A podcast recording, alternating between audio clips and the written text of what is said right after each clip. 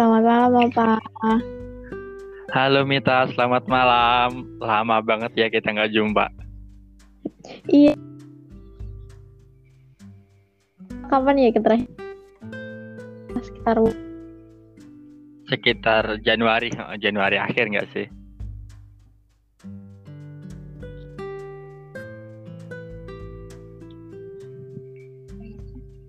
Mm-mm.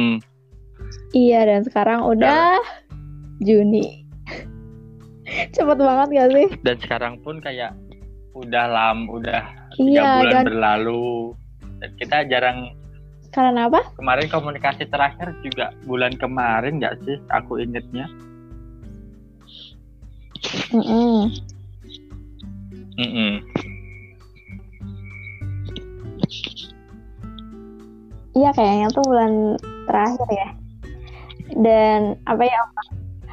Selama selama Mm-mm, kenal ya. Opa itu sendiri hidup. tuh kayaknya memang Kadang- dulu sering komunikasi kadang terus nggak komunikasi lagi, Ada komunikasi lagi gitu sih. masalah, ya sesama manusia saling membutuhkan nggak sih? Aduh. Iya,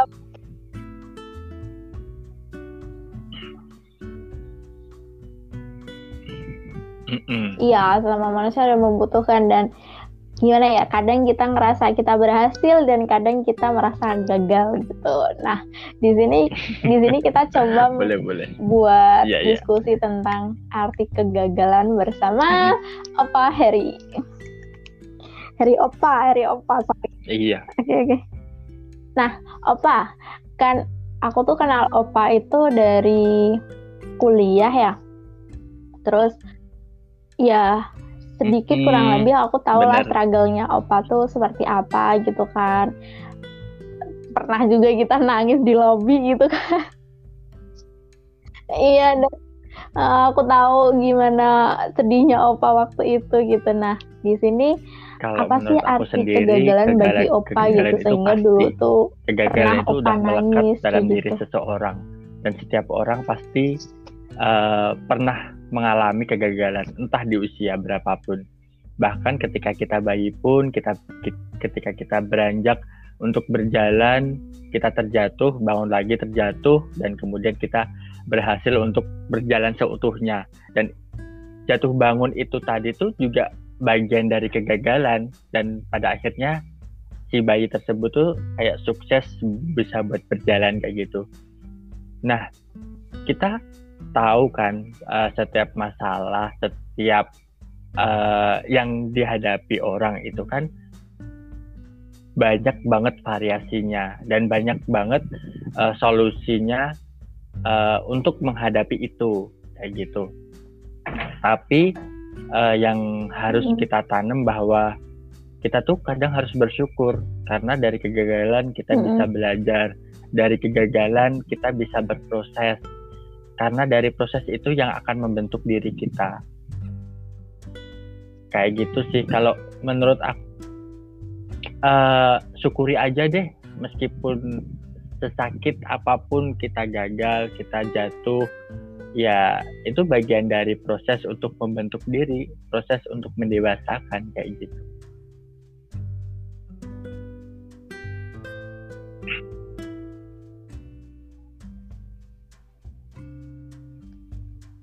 Nah, setelah itu tuh Opa dari apa ya pengertian kegagalan dari Opa tadi tuh. Dan dari berbagai kegagalan yang kita alami dari bayi sampai detik ini itu kira-kira Eh, jenis kegagalan kegagalan apa aja dalam, sih yang menurut Opa eh, itu dalam Opa harus struggle banget itu pernah banget aku.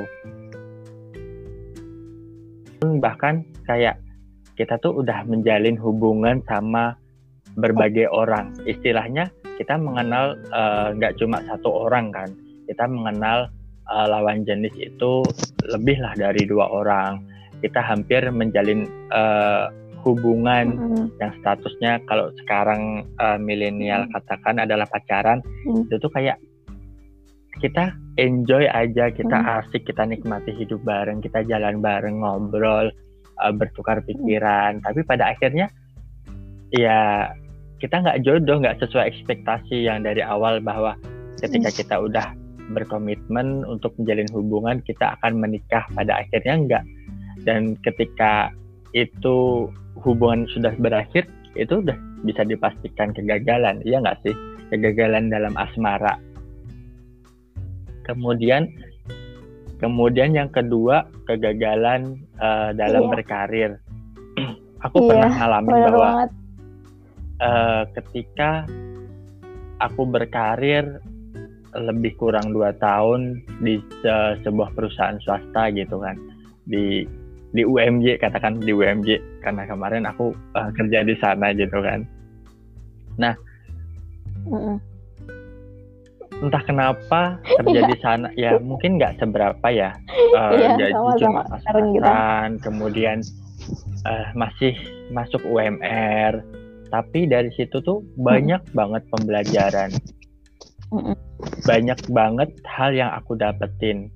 Proses mm yang aku mulai dari awal sampai selama dua tahun itu tuh kayak aku tuh bukan apa-apa gitu sebenarnya. Tapi selama aku di situ ya aku bisa bisa diorangkan bisa dimanusiakan. Dalam artian aku dipercaya oleh pimpinan untuk menangani uh, beberapa permasalahan yang ada di kantor kayak gitu. Tapi dari situ tuh kayak aku tuh punya mimpi sendiri kayak gitu. Dan belum tentu uh, apa yang kita impikan itu kan bisa terwujud. Terkadang hmm. ambisi kita itu yang akan menjatuhkan kita. Dan benar bahwa waktu itu hmm. waktu itu aku uh, sampai uh, udah di tahap aku benar-benar mendapatkan posisi yang sangat strategis dan sangat bagus untuk karirku ke depannya di di UMY itu. Tapi karena kesalahan ambisiku hmm. kayak aku tuh merelakan itu kayak gitu. Dan hmm. sekarang aku berada uh, pada posisi kegagalan yang yang kesekian mungkin kali ya kegagalan yang kesekian itu yang kedua kegagalan dalam berkarir yang hmm. ketiga hmm. kegagalan hmm. dalam meraih mimpi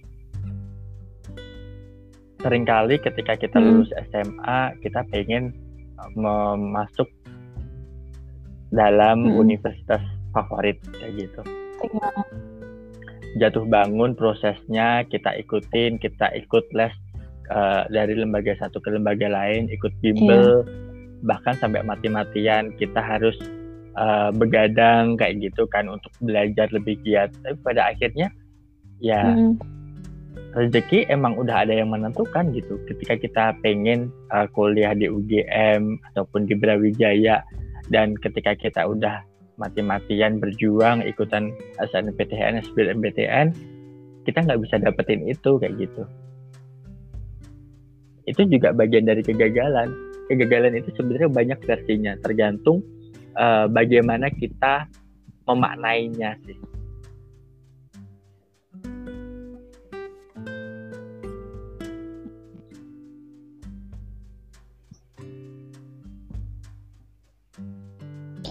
Iya. Tadi jadi Opa udah jelasin bahwa Opa tuh pernah mengalami kegagalan di asmara, di karir, di apa itu namanya ambisi mm -hmm. atau mimpi yang mungkin mayoritas orang di bumi ini juga mengalami hal tersebut gitu ya Opa dan sekarang kita tergantung gimana kita mengatasinya nah, kalau aku kayak gitu. Sendiri, nah, caranya uh, Opa dari sendiri menyikapi dan mengatasi belajar. kegagalan itu seperti apa sih? Aku belajar uh, mencintai diri sendiri bahwa dalam uh, situasi yang seperti belajar ini apa -apa? kita tuh kadang kayak mengabaikan diri kita kan. Kita uh, kita lebih mementingkan orang lain, kita lebih mementingkan urusan yang lain daripada urusan kita hmm. sendiri. Nah, dari sini tuh uh, aku sendiri malah lebih belajar bagaimana mencintai sendiri, bagaimana uh, peduli terhadap hmm. sen diri sendiri kayak gitu. Dari situ tuh kita berproses untuk membentuk diri kita, berproses untuk uh, mempersiapkan ke mana arah tujuan kita harus dibawa kayak gitu. Nah selain itu juga kalau aku sendiri aku lebih suka yoga atau meditasi sih karena selain itu selain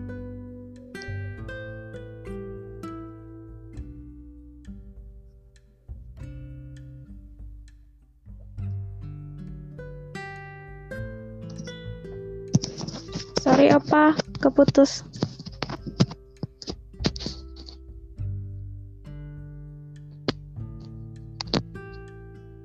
Sorry apa gimana apa maaf keputus. Antara diri Apa? kita dengan A. Me- apa?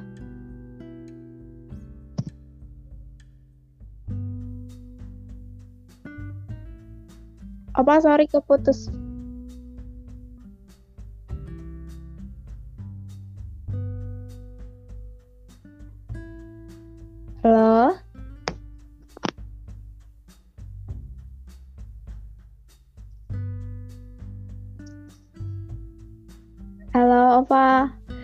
sorry suaranya keputus-putus Halo, apa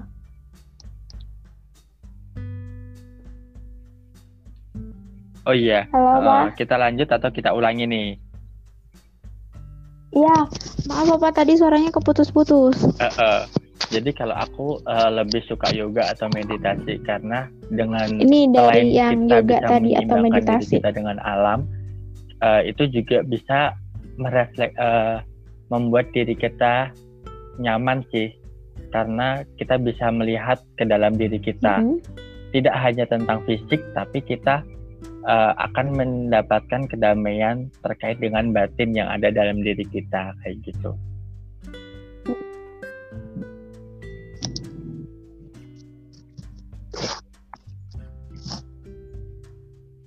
Ha, bener. Oh, bagus Selain banget itu berarti itu nah, Kalau dari eh, ketika- kegagalan itu kita bisa kamu atau teman-teman bisa yang lain mengenali diri kita eh, sendiri gitu lagi ya, Opa. dalam masa Iya. kegagalan, ya banyak sih sebenarnya yang kayak frustasi, stres, bingung arah dan Mm. tujuan kayak gitu. Tapi kalau menurut aku Mhm. enjoy aja, nikmatin aja segala prosesnya karena kegagalan itu udah bagian dari kehidupan kita Mm. kayak gitu. Kita nggak bisa memungkiri itu. Dan eh, kalau menurut aku eh, kegagalan itu tuh sebenarnya tergantung bagaimana kita mem memanage-nya sih. Nggak semua orang bisa memanage ketika mereka eh, dalam dalam posisi sedang gagal kayak gitu. Tapi pesan aku satu bahwa apa pun yang kamu lakukan, apa pun eh, yang terjadi pada dirimu, ya hidup harus tetap berlanjut kayak gitu.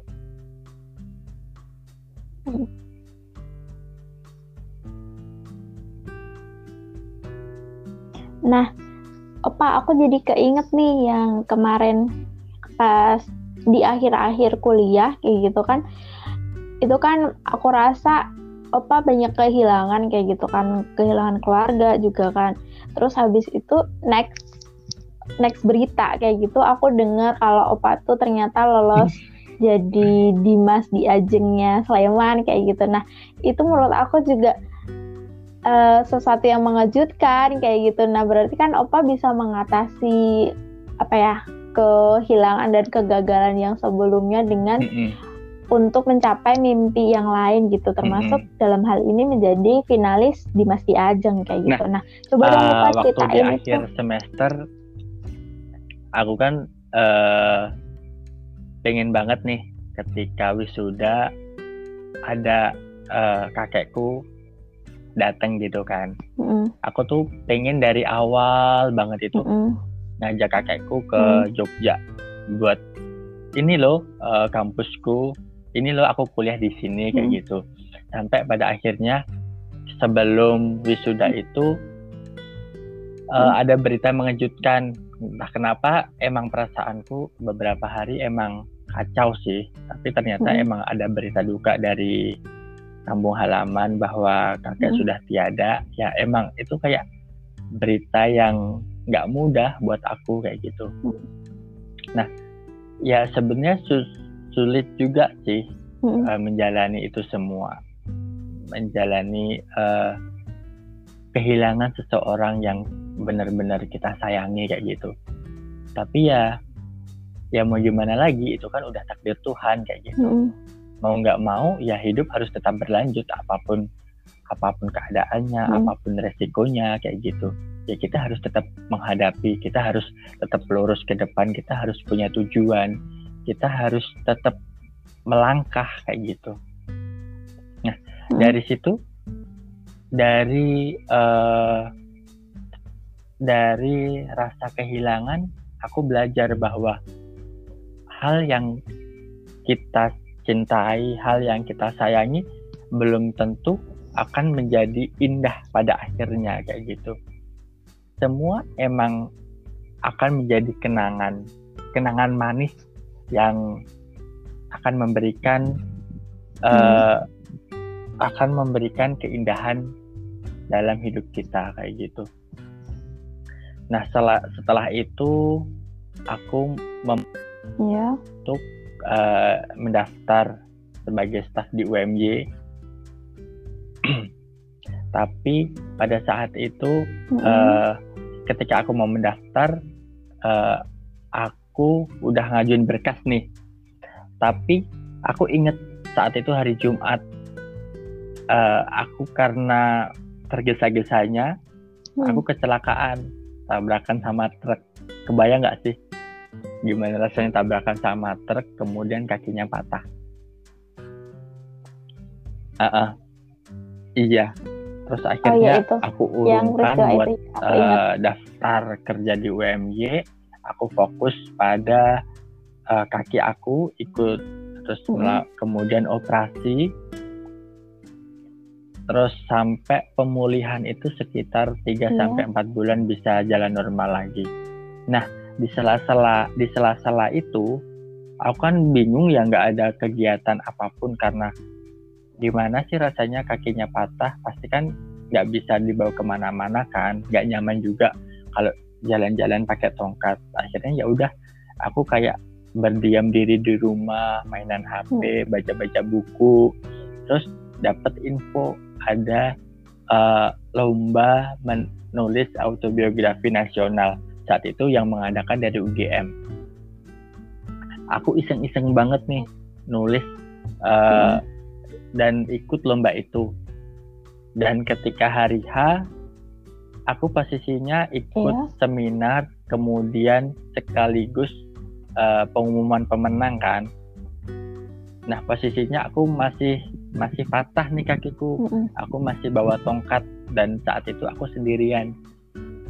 Iya. entah kenapa eh, ketika mendapat eh, ketika eh, aku duduk di depan itu kayak tersanjung sekali banyak orang di belakang aku yang sel- semuanya peserta seminar tapi aku dan teman-teman yang lain tuh kayak eh, yang menjadi kandidat siapa sih pemenang antara kita kayak gitu.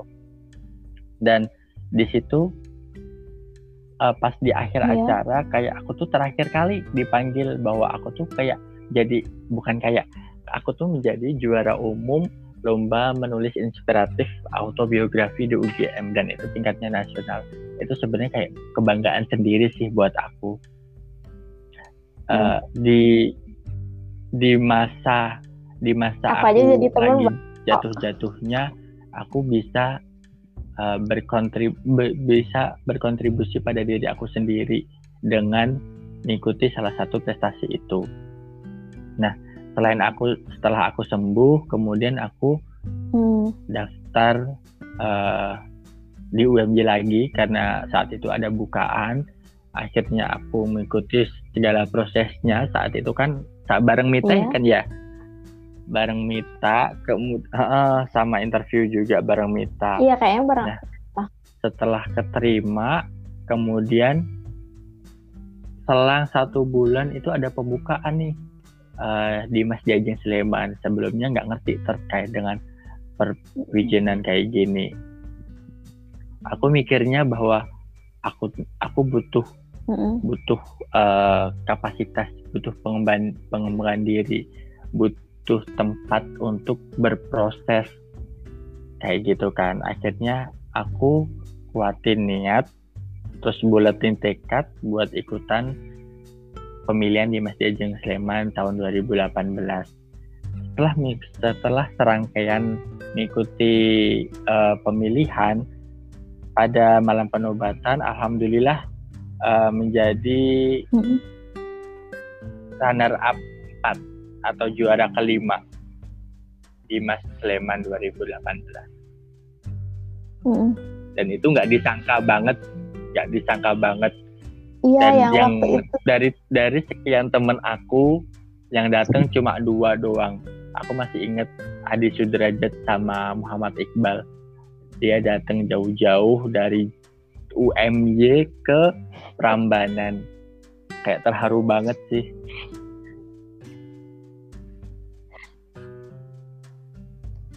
Iya Opa, aku ingat banget itu Pak. Aku kan udah bilang ke Opa, Opa kalau malam anugerahan bilang aku, aku mau datang. Pas waktu iya, itu tuh aku nggak jadi datang karena apa lupa sih? gitu kan. Banyak Pas, kerjaan akreditasi di kampus. Iya, aku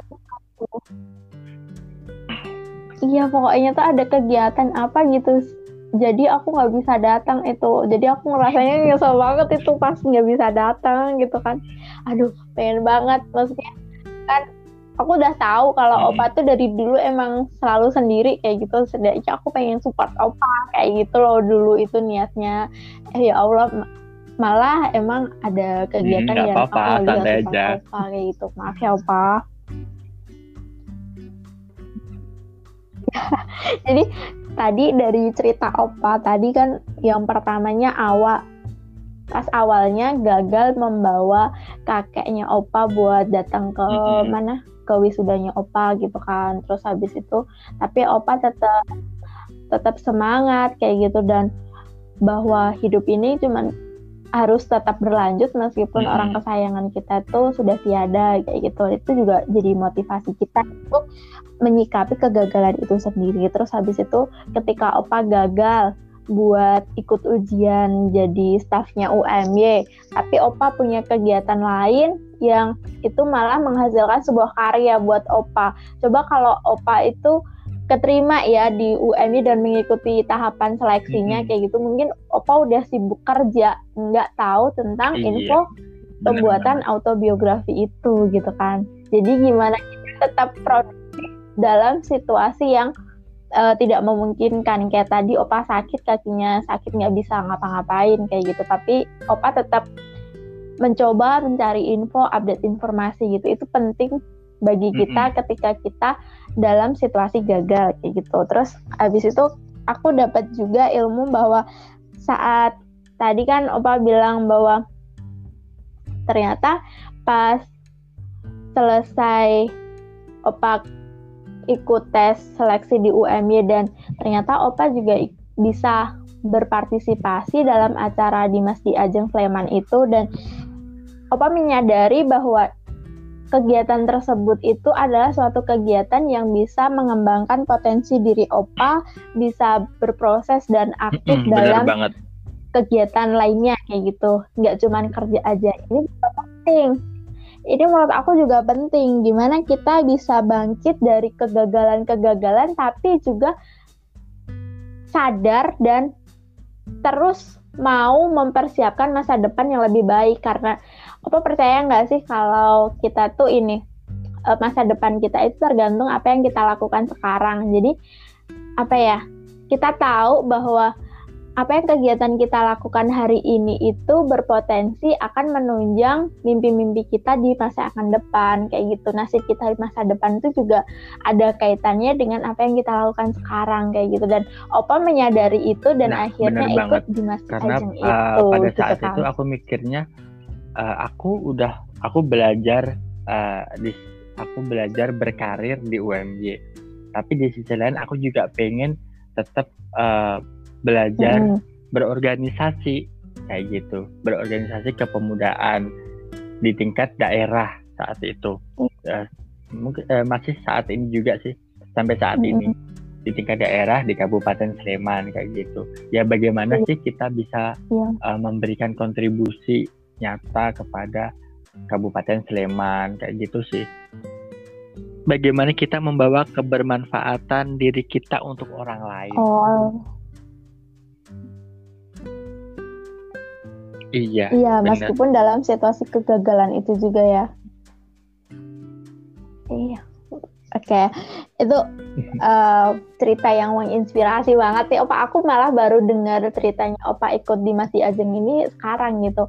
Aku kemarin cuma taunya Opa, oh jadi finalis kayak gitu dan Opa lolos kayak gitu kan yang Mm-mm. Opa share-share foto itu jadi tahu gitu. Tapi kalau ceritanya mulainya ikut ini kan aku nggak tahu dan kondisinya Opa ternyata apa itu mengalami sakit kayak gitu, kayak gitu tuh.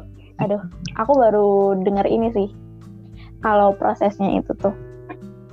Nah, ini kita juga dapat apa ya pembelajaran atau hikmah nah dari kegagalan itu sendiri. Tadi bahwa dari kegagalan kita dapat pembelajaran baru, kita jadi mengenal diri sendiri, kita lebih banyak bersyukur. Nah, bahas tentang bersyukur ini. Coba dong Opa ceritain ketika pengalaman Opa pernah gagal, hal apa yang paling Opa bersyukurin atau syukurin banget ketika Hal Opa yang gagal gitu? Paling aku syukurin banget ketika gagal adalah aku bisa punya waktu buat diri aku sendiri. Karena uh, tanpa kita tanpa kita sadari gitu kan, ketika kita uh, udah sibuk kerja atau kita udah sibuk Mm-mm. kuliah, kita tuh kayak waktunya tuh terbagi-bagi karena tugas, karena kerjaan, karena uh, kita harus jalan sama teman-teman, kita hangout, harus keluar, kita meeting segala macem, skripsian kayak gitu kan. Tapi ketika kegagalan kayak gitu, yang harus kita syukuri adalah kita punya waktu untuk diri kita sendiri. Kita uh, istilahnya self healing kayak gitu. Jadi itu tuh sebenarnya bagus buat kita. Kita perlu waktu untuk istirahat. Kita perlu waktu untuk uh, iya, kita perlu waktu untuk jeda Jeda. bahwa dalam menjalani uh, hidup ini tuh nggak harus jalan terus. Orang yang uh, orang backpackeran pun selalu ada waktu untuk istirahat. Gak mungkin kan dia tiap jam tiap menit harus jalan terus kayak gitu. Enggak. Tapi dia perlu waktu untuk istirahat untuk memulihkan energi-energi eh, dalam menyiapkan perjalanannya selanjutnya. Kayak gitu. Itu sih kalau aku. Wah, bagus banget ini.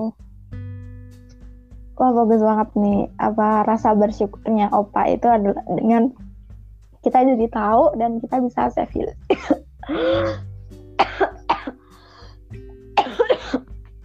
Maaf, coba minum dulu minum dulu aduh. Dengar kayak takjub gitu dengarnya Opa. Nah. Hmm. Udah. Terus abis itu dari dari self healing itu kita jadi tahu caranya berproses menjadi manusia dan Iya, gimana benar dimanusiakan oleh orang lain juga ya Opa ya. Gitu.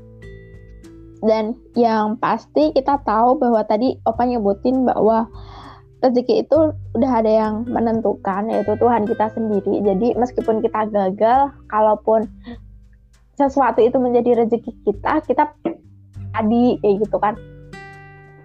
Itu menurut aku tuh kayak rezekinya Opa yang nggak terduga gitu karena memang posisinya Opa kakinya sakit dan patah gitu kan nggak bisa ngapa-ngapain dan Opa dapat rezeki itu Iya. dia berarti rezeki nggak akan ke mana gitu kan.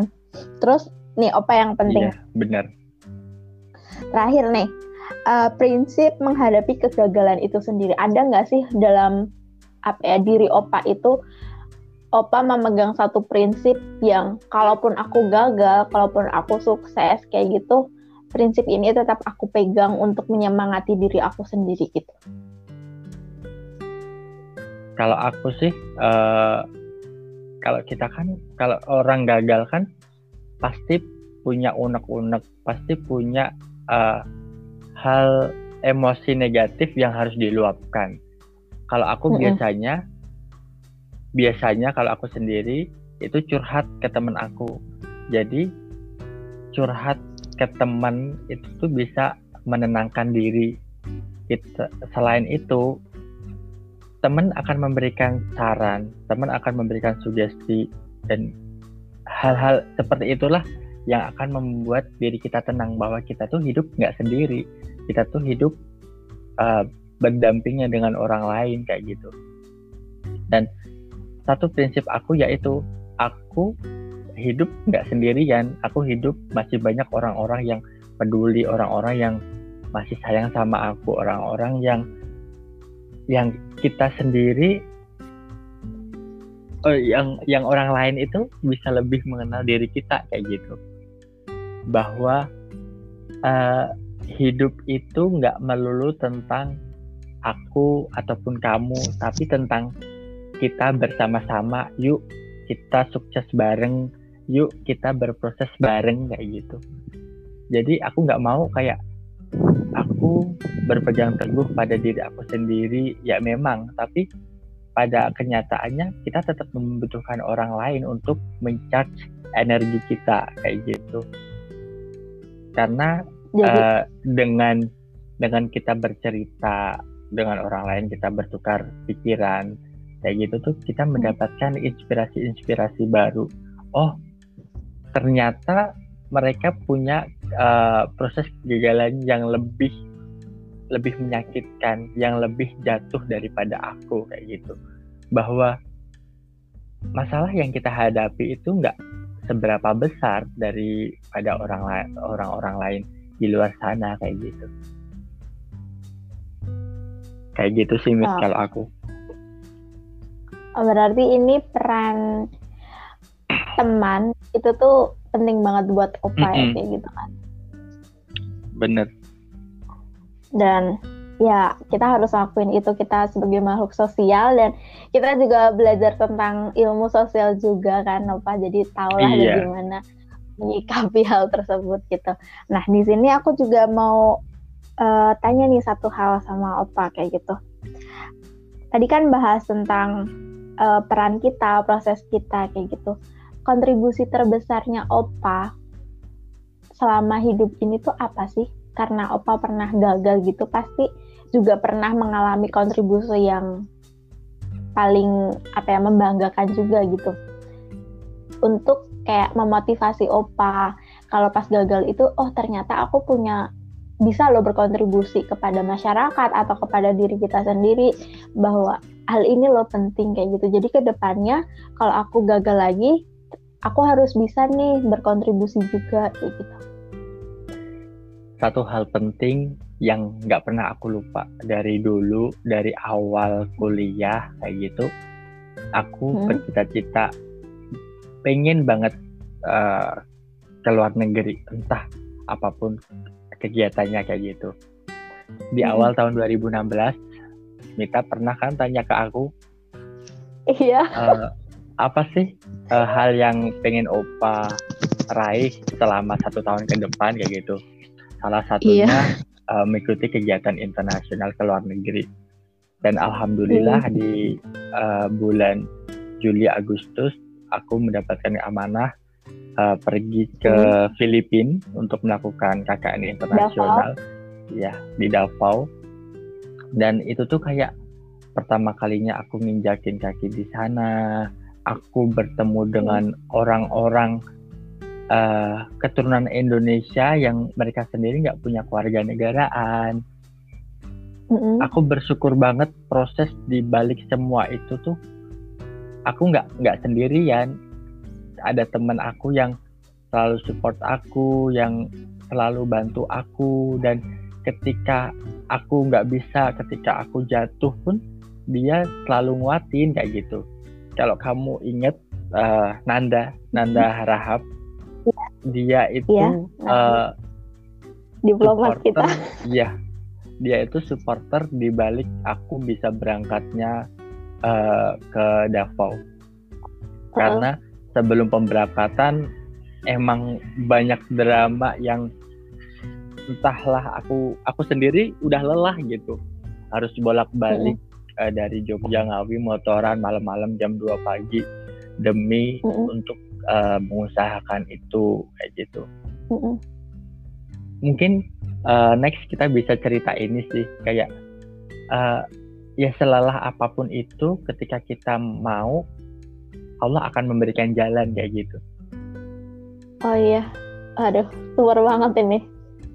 Motivasi yang cukup menguatkan bahwa selalah apa pun itu kalau emang kita niat pasti Allah kasih jalan kayak gitu. Iya. Berarti kegiatan di Davao itu adalah bentuk kontribusi terbesar terbesar salah satu terbesarnya apa ya karena bisa berkontribusi untuk Indonesia kayak gitu membangun iya. membangun masyarakat di Davao itu sendiri di mana mungkin fasilitasnya dan juga pembelajarannya itu masih kurang ya gitu. Nah dengar cerita juga kalau memang apa ya e, ternyata ada dilema juga yang hidup di Davao itu sendiri tentang keluarga negaraannya dan juga fasilitasnya mau dapat dari Indonesia atau Filipina gitu. Iya, dan benar, benar banget. Dan ini keren banget. Aku senang banget bisa berdiskusi dengan Opa kayak gitu. Next kalau emang ada sesuatu yang perlu kita diskusiin lagi, bolehlah aku calling Opa lagi ya. Boleh, boleh banget, boleh banget dengan senang hati. Oke, aku rasa udah cukup dulu ya Opa. Nanti kita lanjut diskusi lain gitu kan. Terima kasih dan sampai jumpa. Bye-bye. Sampai jumpa Mita. Bye.